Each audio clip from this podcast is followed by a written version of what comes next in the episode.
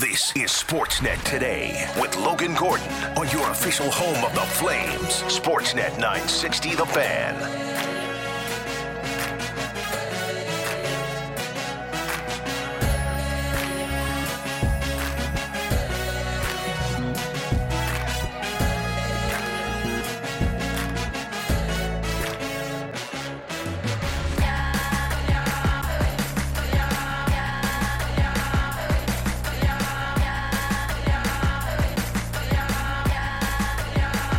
All right, let's get things going on a Tuesday.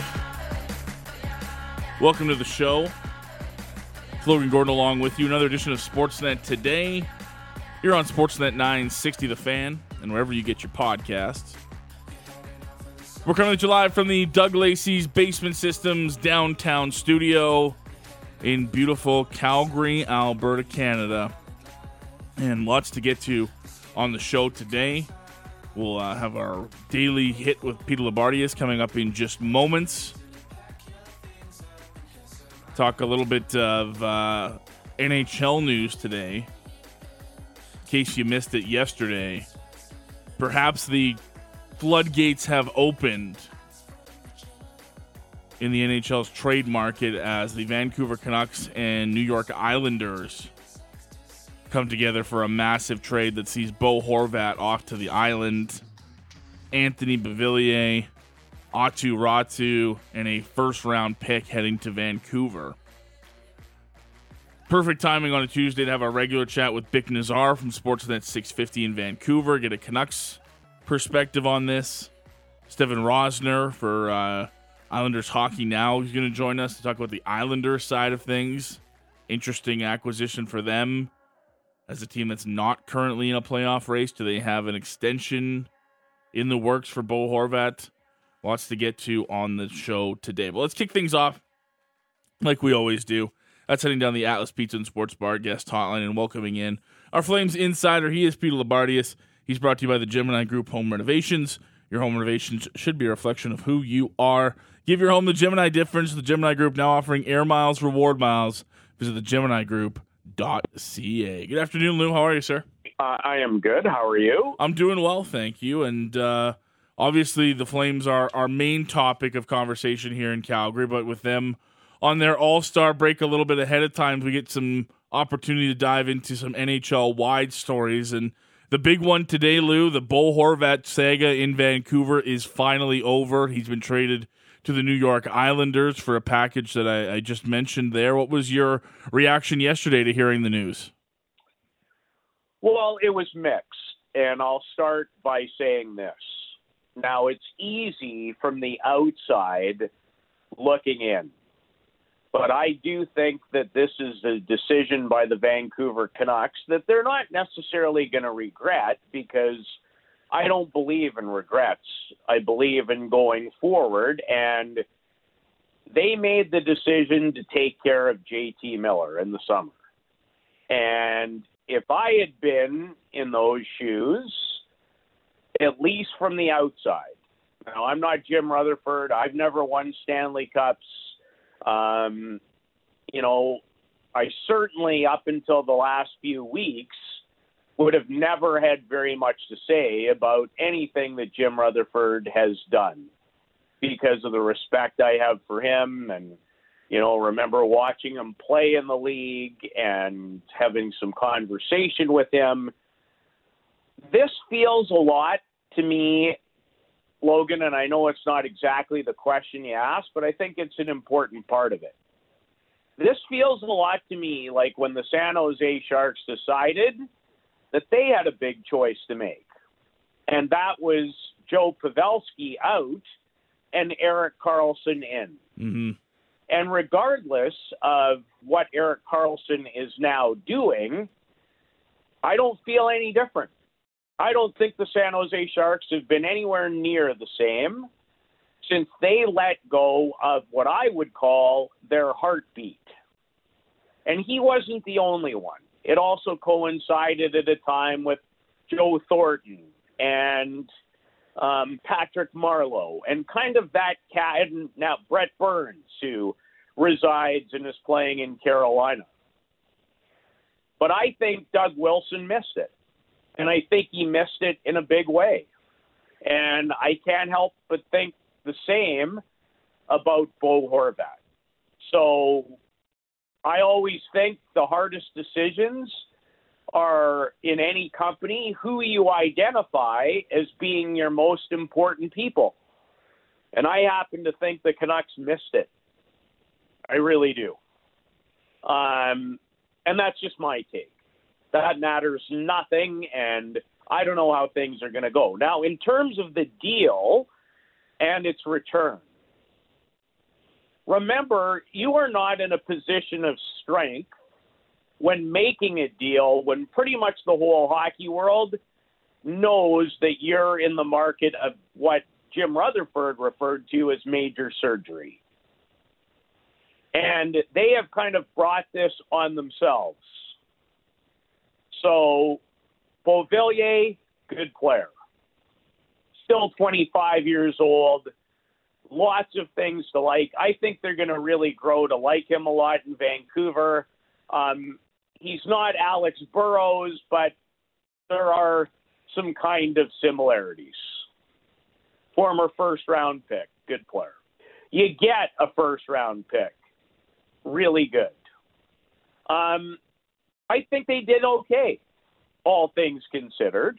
And remember, when you make that kind of a comment, we don't know what Bo Horvat's going to do next. No. So that's really when you think about it. Every time we talk about deals, what do we talk about, Logan? We talk. Most teams want a first. They want a good prospect, which I believe that Räty is, and he also fills a void because he's a center iceman and a young center iceman to go forward with, along with Elias Pettersson and JT Miller, maybe I think he's still better served on the wing, but obviously can do both.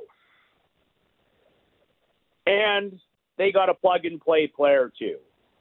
So I think the return, all things considered, and the situation is pretty good. So that's how I would shape it up. What about you? Yeah, you know what? I, I agree with you. I actually think the return is is pretty respectable if you're Vancouver. You don't. You also don't I know. they don't feel that way. Yeah, I know. But I mean, you're talking about a guy that, like you said, Lou. There's so much that's gone into this. That's it's different than those situations that we've been in before, where you, you even talk about UFAs that come up at, at certain times around the trade deadline. Vancouver's been dead in the water in playoff positioning for a while now like you mentioned, Patrik or Jim Rutherford came out and you know pretty much said we put our best offer on the table and it hasn't got it done. No, but there was no surprise in any of this. There was no, you know, reading anything between the lines. It was a divorce was coming between these two sides. Who was going to try to get ahead of it and add Bo Horvat to their roster? And I think if you're Vancouver, you have to sit there and say, look, we've got a, a first round pick, an additional first round pick right now from a team that's not in a playoff spot and might not be when it's all said and done in one of the deeper drafts that's that we've talked about for a long time. That could be a very positive thing. You know that as well Absolutely. as anybody, Lou, right? If Absolutely. You, what if it's Vancouver's, you know, picking 6th and 15th? Well, that's a pretty good spot to be in oh. in this year's draft. It sure is. You could get two real impact players. Yeah, and there's no guarantee in all of this, as and I'll get to the Islanders in a minute. There's no guarantee that the Islanders make the playoffs because of this move. They're in a very tight race in the East. So, yeah, I think all things considered, when you're talking about the position that the Canucks found themselves in, I I think they did a pretty decent job, all things considered. Yeah, I do too. And you know, you have to prioritize, right? Yeah because in the cap world, you can't sign everybody to what everybody is worth. And this is almost going to sound like after somewhat taking Jim Rutherford and the Canucks to task, that now I'm backing off a little. And maybe I am, because part of this equation is not unlike what we saw in Calgary last year, is Bo Horvat is having the best year of his career. But you know how I feel about these things. I evaluate off the whole body of work. You can't just do it. To me, with a player, you throw out their worst year and their best year. And then you analyze what's in the middle, especially if they've played in the league for a long enough time. So it is a hard situation for Vancouver. I just, I don't know, maybe it's because I watched Bo Horvat come through the junior system, World Junior, Memorial Cups. And I just think he's an absolute, straight up, high character, hell of a player. So from the outside, and I don't know the inside, and that's what makes analyzing everything so difficult. Is I don't have all the information. I just happen to think if you walk both those guys in a room and I got to spend two hours with both of them, I'm going to pick one guy over the other to go forward with. Mm. So, but those are the choices that are hard and have to be made. And you know what? I won't discount, Logan, that this might actually speed up the process for Vancouver. Because if you happen to get a six and a 15 and Räty works out, you might be in better shape than you were. So, as as an organization and as a GM and a president of hockey operations, which I know I'm not using Patrik Allvin, and he plays a role for sure. He is the GM.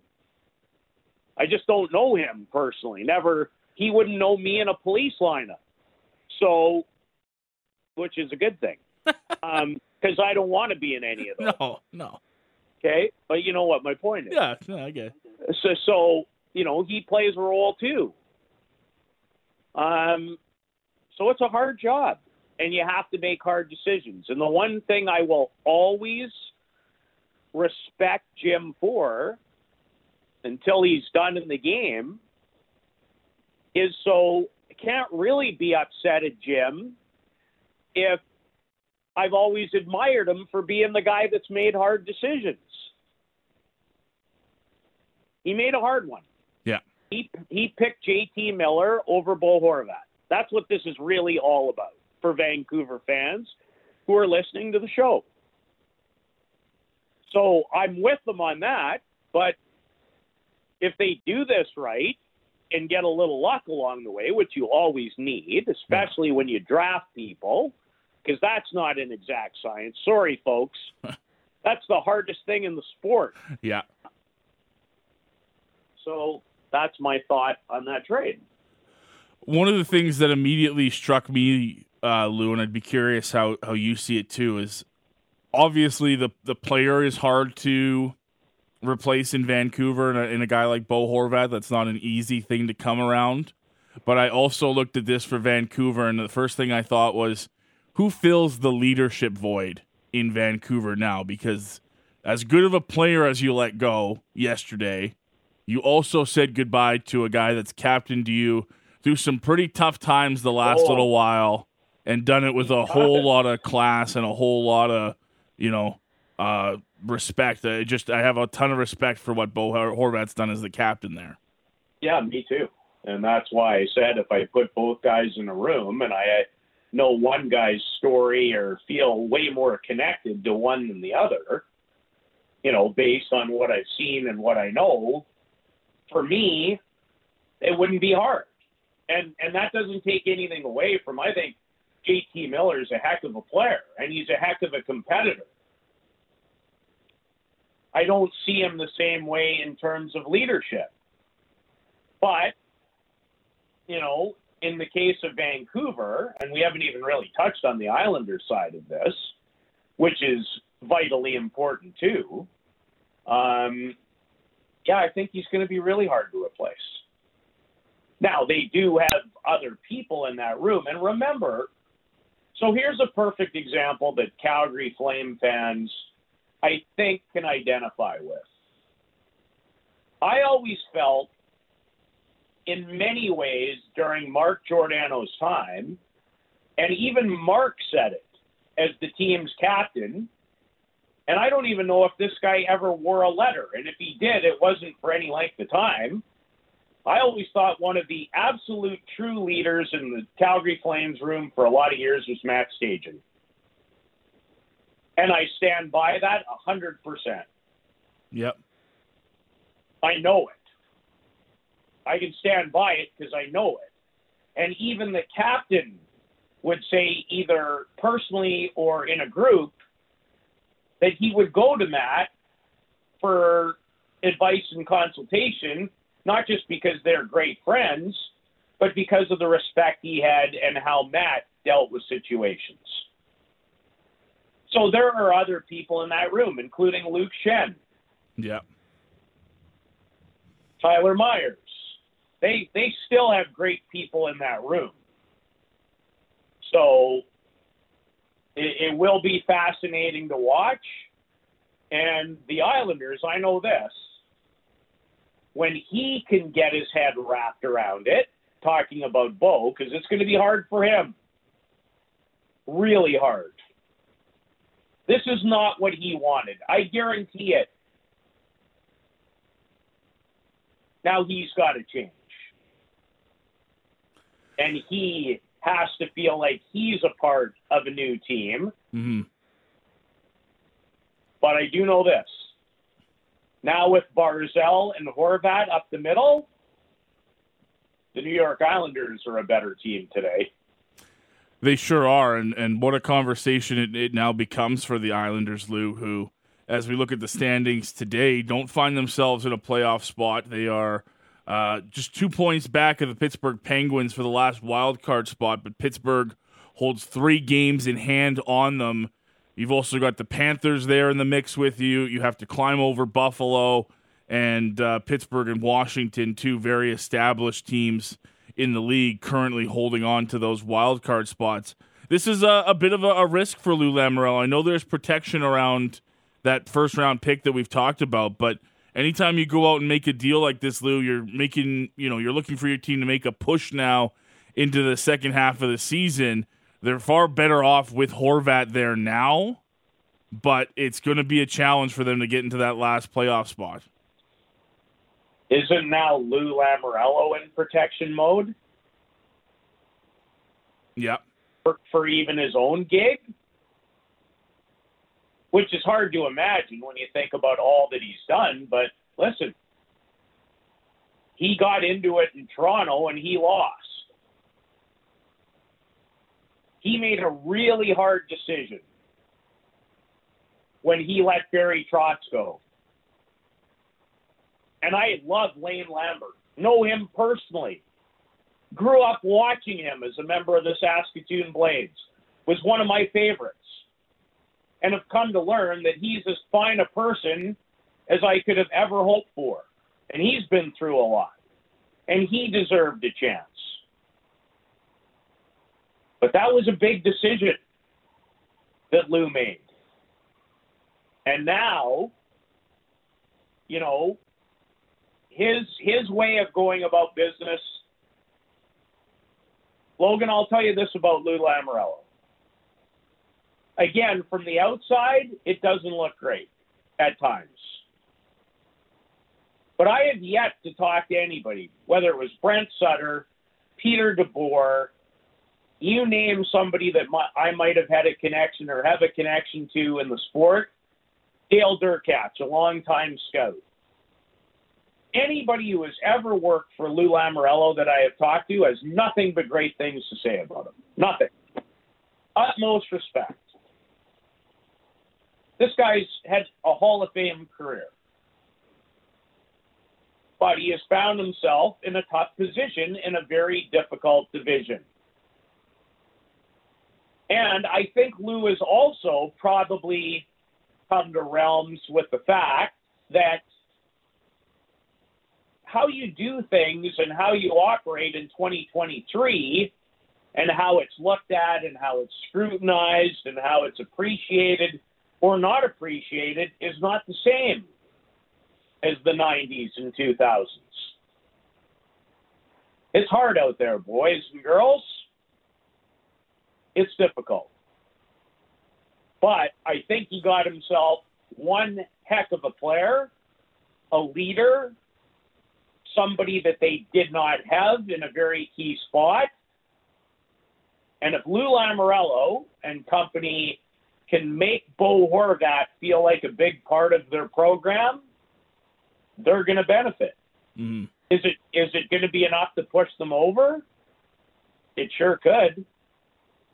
Yeah. The guys the guys that they let go either weren't going to do that or aren't ready to do that. He doesn't have time.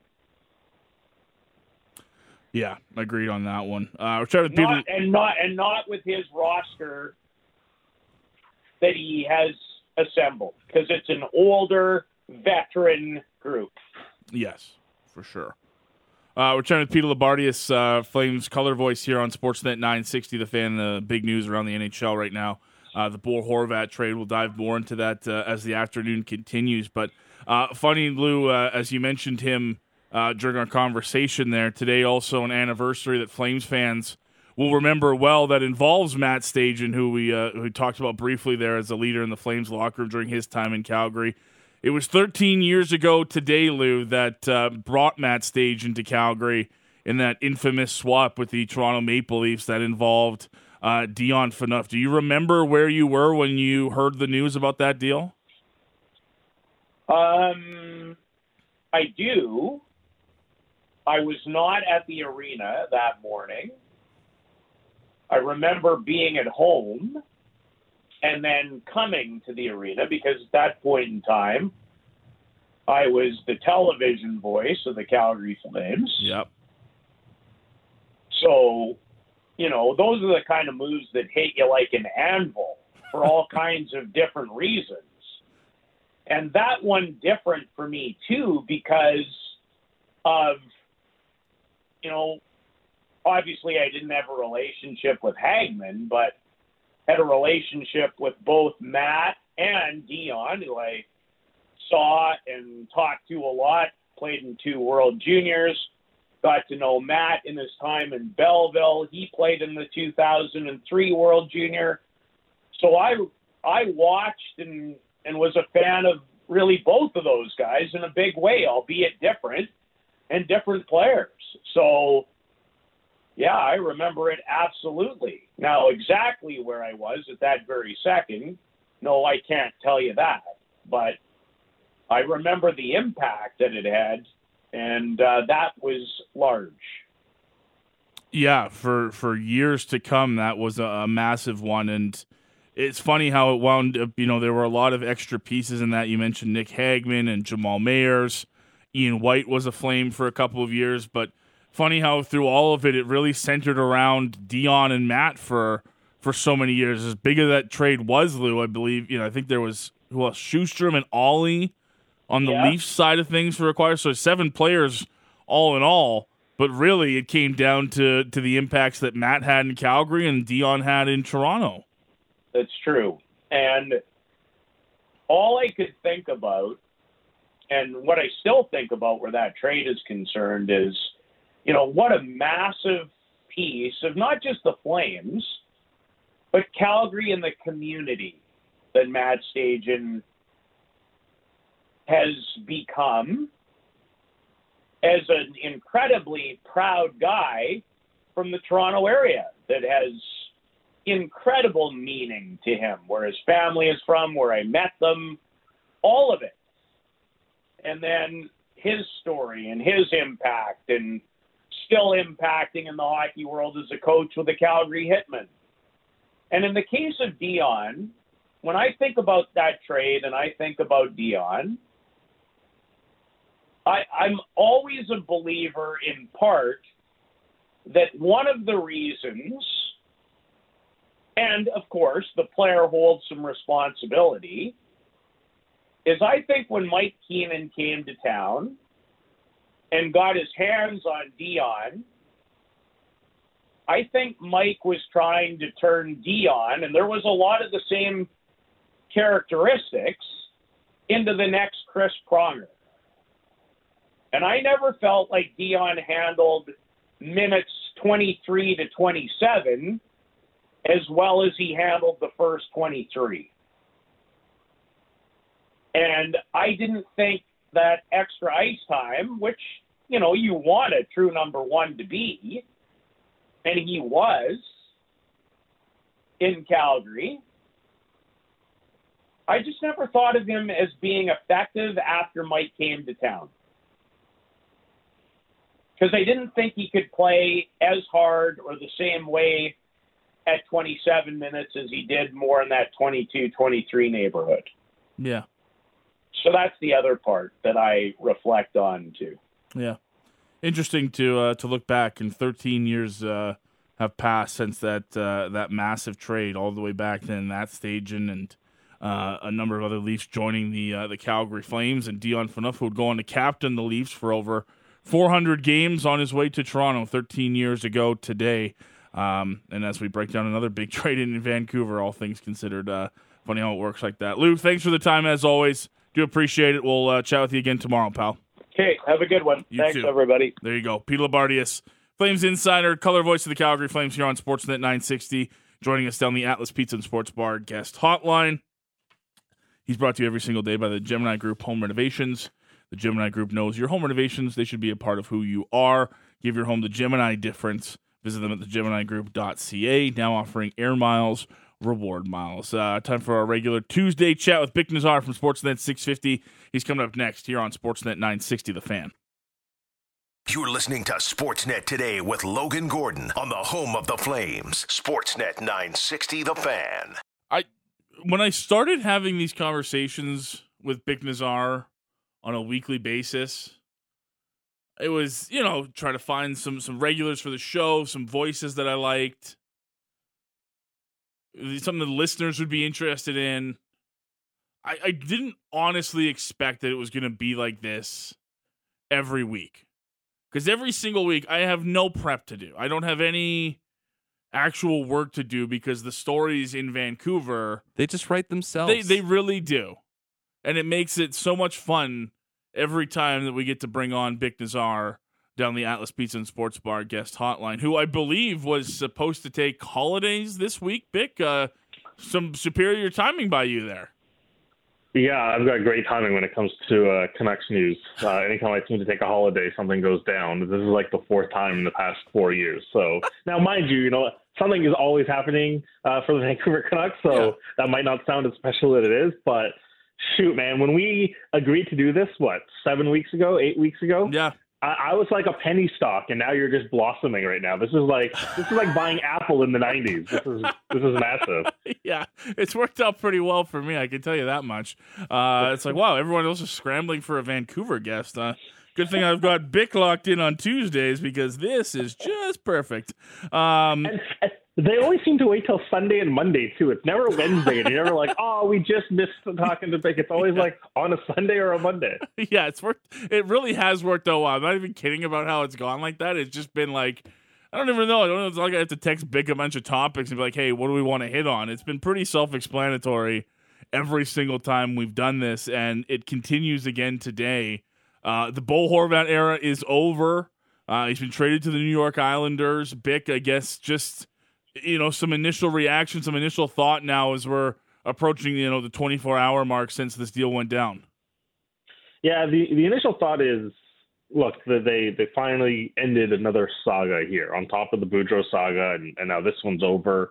Uh, my initial re- thought of looking at the return, I, I thought they did pretty well. I, I happen to like Aatu Räty probably more than consensus, so you know that part of it gets me excited. Uh, a first round pick is massive, and especially it, it's not just oh a generic first round pick. This is a team that's going to the Eastern Conference Finals and will be picking in the 26 or 27, uh, late 20s kind of range. It, it, it's an exciting bet here. There's a, a bit of anti-Islanders sentiment already coming out uh, for Vancouver fans that are saying, hey, like, what if this is pick 13 this year, or what if it's pick 12 and, and they decide to option it back to Vancouver, or if it's you know they win the lottery and they want to push it over to an unprotected pick next year. Uh, fans get to watch a season's worth of Islanders losses and see if it's a, a, a top five pick or something like that. So it's it's a shrewd bet uh, by uh, Patrik Allvin to look at this and and take a position against the team, and also try to get a bit of a reward as well with Aatu Räty and and Anthony Beauvillier. Is there a sense of disappointment from the greater Vancouver watching the Canucks that that it came to this with Bo Horvat? I think it depends like where your your situation is, right? I think people are more disappointed that someone like Brock Boeser and JT Miller got money in the summer and not Bo Horvat. And it just comes down to player evaluation. Like there's been a lot of people that have been big fans of Bo Horvat and, you know, I pushed back on a lot of it. And I said, like, he's not really the two way player he gets made out to be because the defensive numbers don't look fantastic. He wins draws, obviously, but his overall defensive impact isn't really there. But he gets allotted as a matchup player. And a lot of people just, you know, because he wears the C and because he's been a long time Vancouver Canuck and obviously a, a draft pick, top nine pick. And there's this expectation that, you know, Bo Horvat would be a Vancouver Canuck for the rest of his life. Mm-hmm. And even he, you know, kind of made that sentiment. So I, I think it's been uh, a little bit of shock for some people, but it's also been shock that's been played out for six months, not just yesterday. Like, oh my God, they moved Bo Horvat, and you looked at the team's record, the 2026 and three. It's not exactly it's going well. I think people understood at this stage you are going to have to do some rebuilding. Maybe there's just some some confusion from fans of why it was Horvat and not someone like JT Miller in the summer you mentioned the the return there. I've I've seen pretty mixed reviews on the return. I'm kind of with you. I think all things considered, the Canucks make out pretty well here. I think Räty's a guy that you know you've talked about as being. I, I don't know that I'd go as far as Patrik Allvin and saying we think we got three first rounders back here. I, I think that's that's a bit of a stretch, but I, at the end of the day, I can't really argue with you know. And I said this to a, a guest we had on earlier, Bik. I mean, if you're the Canucks and you sit here and you think, wow, we could possibly be picking sixth and, and maybe I don't know, fifteen or something like that, is that the worst case scenario for for where the Canucks could be this summer? I think that's actually a pretty good thing. And you have what sixty games if you include the rest of this year and maybe into next year to see what you have in Beauvillier if he's a piece you want mm-hmm. long term or if he's a piece that you want to move on from when he's 26 it's it's really not all bad as far as I'm concerned no, and, and this is the thing that's kind of exciting too, as you mentioned those two picks. If it is, you know, six and thirteen and seven and fifteen, whatever, or hey, like what if they win the lottery and get second or first, right? Like the the, the long term vision of what this team is supposed to be has left a lot of people kind of confused. And again, let's just say a scenario it's it's pick six and fifteen, and you wind up with um, a, center, let's say it's like Zach Benson. You know, that seems uh, fishy at six, but nevertheless, it, it's a name that we could put out there, or Will Smith. And then you're looking at the, a pick in the 15s, and it's a defender. Um, uh, if it's Axel Sandin Pellikka, but like you start to see the pieces start to form around what the future could be. And I think that's the thing that people have been wondering about is is when is are, are all the reinforcements going to arrive? And Because there wasn't enough capital just in the organization uh, to be able to see the idea of a quick fix or uh, an accelerated rebuild for fans. And you know, I, I know Patrik Allvin has deliberately said it's not a quick fix, but when you're also outlining of timelines to to want to be competitive, you need to see that second wave of talent coming through. And now by bringing in two young players or a young player and a pick, uh, plus another your own first round pick, and as you mentioned, like a 60 game audition here for Anthony Beauvillier, who I think is kind of a direct comp to someone like Conor Garland, who I think they want more of a shoot first player rather than a pass first winger. If you go through the history of you know Jim Rutherford wingers in Pittsburgh and in Carolina, there's a demand you know be fast, be skilled, and and shoot on the wing. Conor Garland tends to play a bit more east west and want to pass. Uh, and, and takes shots from inopportune areas. So I, I think maybe Beauvillier fits more of a mold of how they want to play on the wing too. So uh, the big question I have for the Canucks now going forward is is okay. You've started the the quote unquote major surgery. That's the term that you know Jim or it's not Jim. Mm-hmm. I was going to say that Jim Rutherford uh, has you know talked about. But I'm curious now. Obviously, the talent is one thing to lose this year, Bik. But for me, it's the leadership that I'm curious about. Where do you see that void being filled in right now? Is it as simple to say, look, this is a good opportunity for a Quinn Hughes or an Elias Pettersson to, to jump up into that void, or is there someone else in that mix that you think needs to to kind of fill what Bo leaves behind as far as leadership goes? I'll say this too. Like this is what I've always wanted to see, right? Like ultimately, the the the franchise's uh, ceiling was always going to be determined by Elias Pettersson and Quinn Hughes. Whether Bo Horvat stayed or not, it was always going to be about this. And going back to uh, this, the the winter of 2021, when Chris Tanev left and Jacob Markstrom left, obviously arriving in Calgary, there was a lot of fans that were very concerned. It's like, okay, where's the talent and all this sort of stuff. And one of the arguments I made is even though they left and they're they're talented players, and you probably would have liked to see the Canucks retain at least Tanev to say the least, it does provide space now for Pettersson and Hughes to they have to grow as leaders. They have to grow because this organization is rooted in their development, both on the ice and also off the ice, how they develop as leaders. And I think Quinn Hughes over the last two years has done a really good job of, of that. Elias Pettersson maybe more so this year.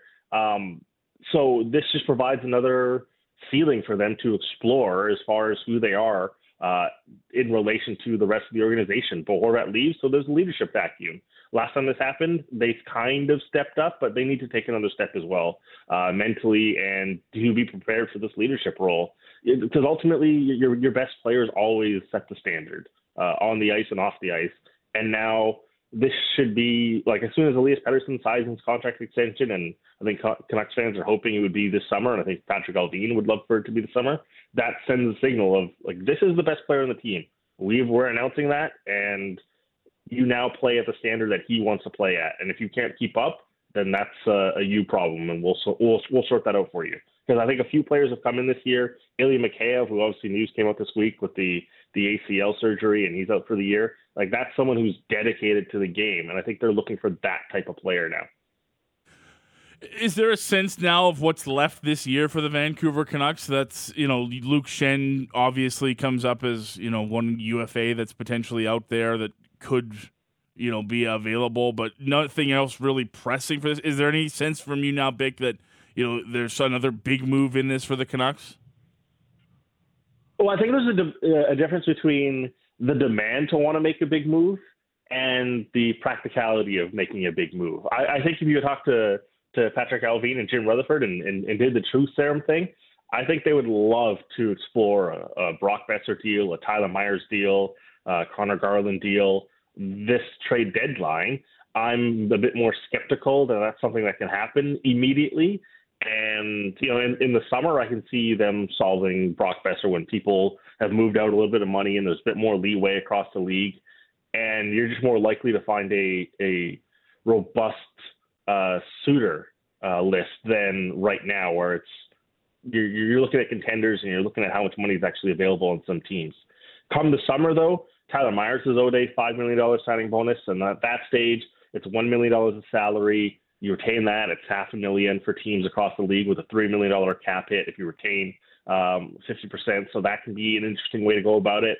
I wonder if there's an Oliver Ekman-Larsson buyout this year, which is a hefty price tag, but it's it's turns out to be 19 million dollars in cash uh, for the rest of the way, but it clears up seven million dollars in space this upcoming season. So, or sorry, for next season. Uh, so there's there's ways for for them to maneuver. I just wonder about the practicality of some of these moves. The one that I know Elliot was talking about it today that maybe has a bit more realism to it is Thatcher Demko. If because I because that one I can see other teams wanting to to check in on mm. as well to say, hey, like if if this if you guys are rebuilding, we have a need for a goalie rather than a middle six struggling winger. If we take a shot on a goalie, suddenly we're we're we're way more interested because you can get a like he was playing at a Vezina level last year. That that one I can understand why other teams would be interested in. Yeah, the, and it's it's funny you bring up the Demko one because that was kind of my last one, and it's it's weird hearing Elliot talk more and more about it because it feels like not all that long ago, Bik, had you ever mentioned, you know, Thatcher Demko as a name out there, the Vancouver Canucks would be thinking about moving, you would have been laughed at. Like there, there would have just been pure mockery from somebody on the other side, and now it kind of feels. I don't want to say it feels inevitable, but it feels more possible maybe than I ever thought it would be.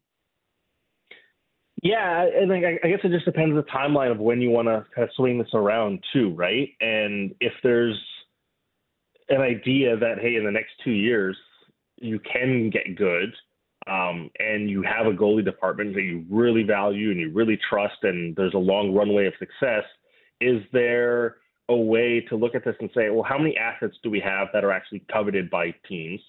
And if there's only a handful, and one of them was just Bo Horvat and the other one's Thad Demko, um, do we try to make a bet on our goalie, goaltending department to be able to always have a floor for us? And is there a track record of success for Ian Clark? There absolutely is.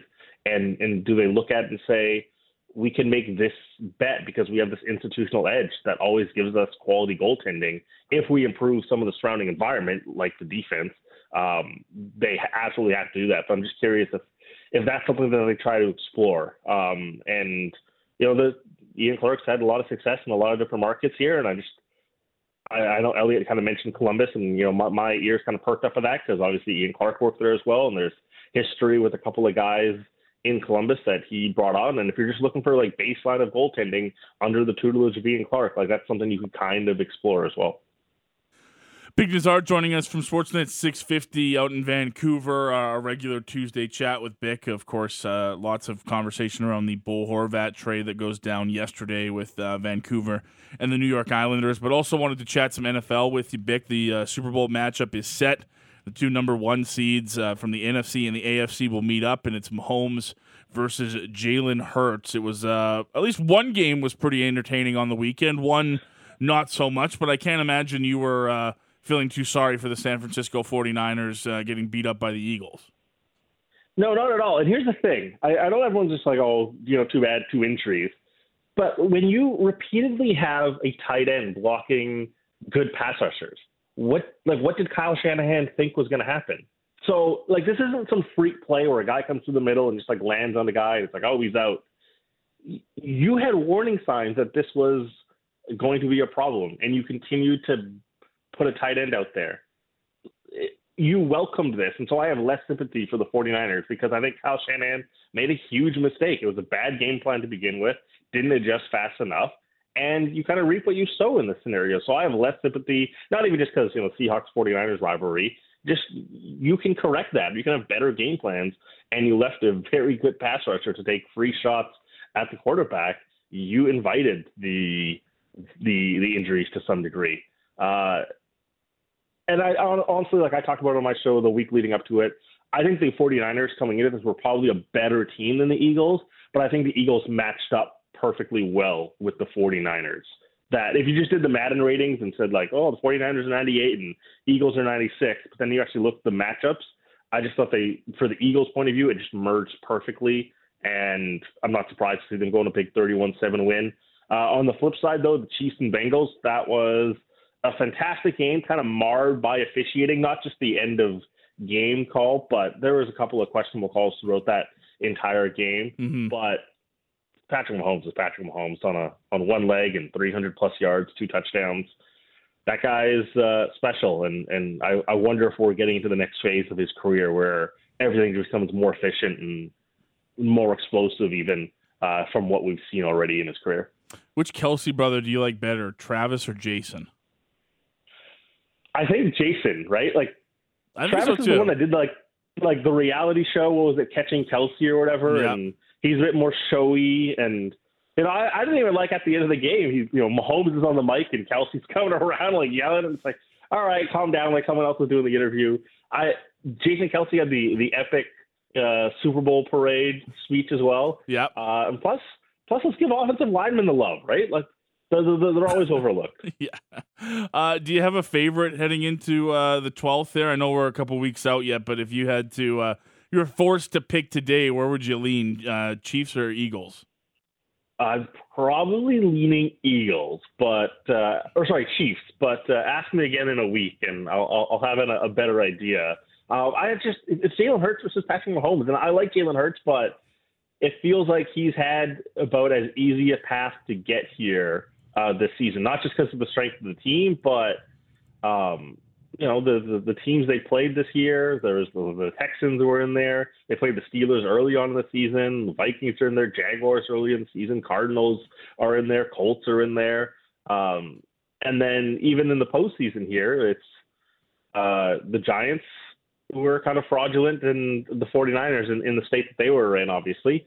So I, I just look at the Patrick Mahomes aura right now, and I think it's hard pressed to, to overcome that. I'm curious, and uh, I don't even really know how to react to this because it was sort of a, an outside thing. You know, you're, you're, kind of scrolling through Twitter and you, you see something that comes up and you go, uh, I didn't really thought about it from that. The most recent one that I saw was somebody, and I can't remember who tweeted it out. I'll have to find it and I'll send it to you, Bik. But it was somebody had uh, tweeted out and wondered if the Chiefs lose this Super Bowl to the Eagles, are we talking about Patrick Mahomes as a, a great quarterback that – could constantly get his team there but rarely finish? Or are we still well past any of that and still looking at it as, hey, this guy just consistently gets his team either to the AFC championship or the Super Bowl, and we'll look at the results when it's all said and done? No, I, I think this guy is a freak of nature. like, I, I think this is like Steph Curry in the NFL. I know that comp's made a lot, but I don't think there's going to be a lot of scenarios where Patrick Mahomes gets to the finish line and doesn't cross it first.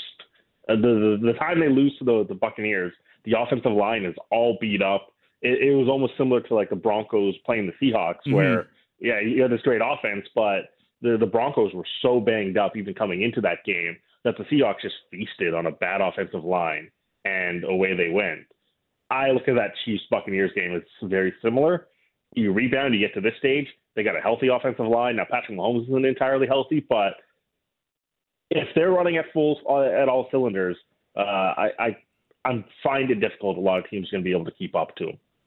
Uh, how many minutes on the over under will you be spending watching the revamped Pro Bowl games this weekend? I'm hyped, man. Are you? They're trying something different. Okay. I, would love for I'd love for the NHL to do this as well and just say, you know, the game, like how many people are tuning into the game? Let's just come up with mini games and we'll do it for a day. I think that's awesome. Like, is, I, am here for kick tack toe or whatever it was called. I, I'm gonna be locked in all weekend.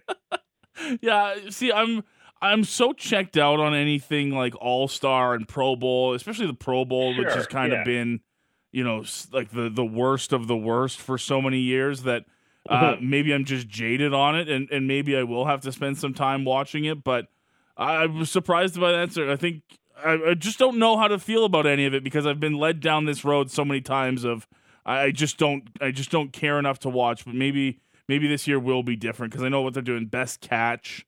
Uh, you're yeah. right. Kick kick tack toe and a bunch of other interesting things. I guess uh, I guess it might be worth a little bit of watch. What else am I going to be doing? Hundred percent, and and I feel like the NHL needs to expand the categories of their events too. Like I like, would you watch a face-off like bracket? Who's the best face-off guy in in the league? That's an interesting one. I might do that. Yeah. Right, or like like three out of five face-offs or something. Yeah. yeah. Okay. Yeah, like rock paper scissors or something like that for for face-offs, and we can come up with new events. Absolutely, like like hardest hitter just just set up like one of those sports science dummies and whoever generates the most force go at it like i think that's great yeah bring sports science in for uh for all-star weekend and we'll get lucic to to go there and take a 60 foot run and we'll see who can who can accurately and with the most force uh plow through a, a, a dummy there and sports science can give us the number uh, yay maybe there's actually some fun things maybe we'll have to reconsider some of my my thoughts on this Bik there we go, man. Check out All Star Weekend this weekend. uh, you're the best, Bik. Uh, enjoy some time off, pal. Even though I know it, it hasn't been as much time off as you'd, you'd like away from your phone, but I always appreciate it, man. Take care, hey. Talk soon. See ya. Bik Nizzar joining us from Sportsnet 650 in Vancouver, coming at you down the Atlas Pizza and Sports Bar guest hotline. Yes, uh, Canucks and Islanders trade the uh, news around the NHL world today. There are three other games uh, on the schedule tonight as the uh, NHL All Star break for the league doesn't officially kick in until Thursday. Flames have been uh, lucky after having the minimal three days off for Christmas break. They've got an extended All Star break uh, that started last Friday. Uh, most NHL teams still have uh, a little bit of work to do before they get there and before they get to the events in Florida this weekend. We'll take a break, come back on the other side. Hour two is coming up next, right here on Sportsnet 960, The Fan.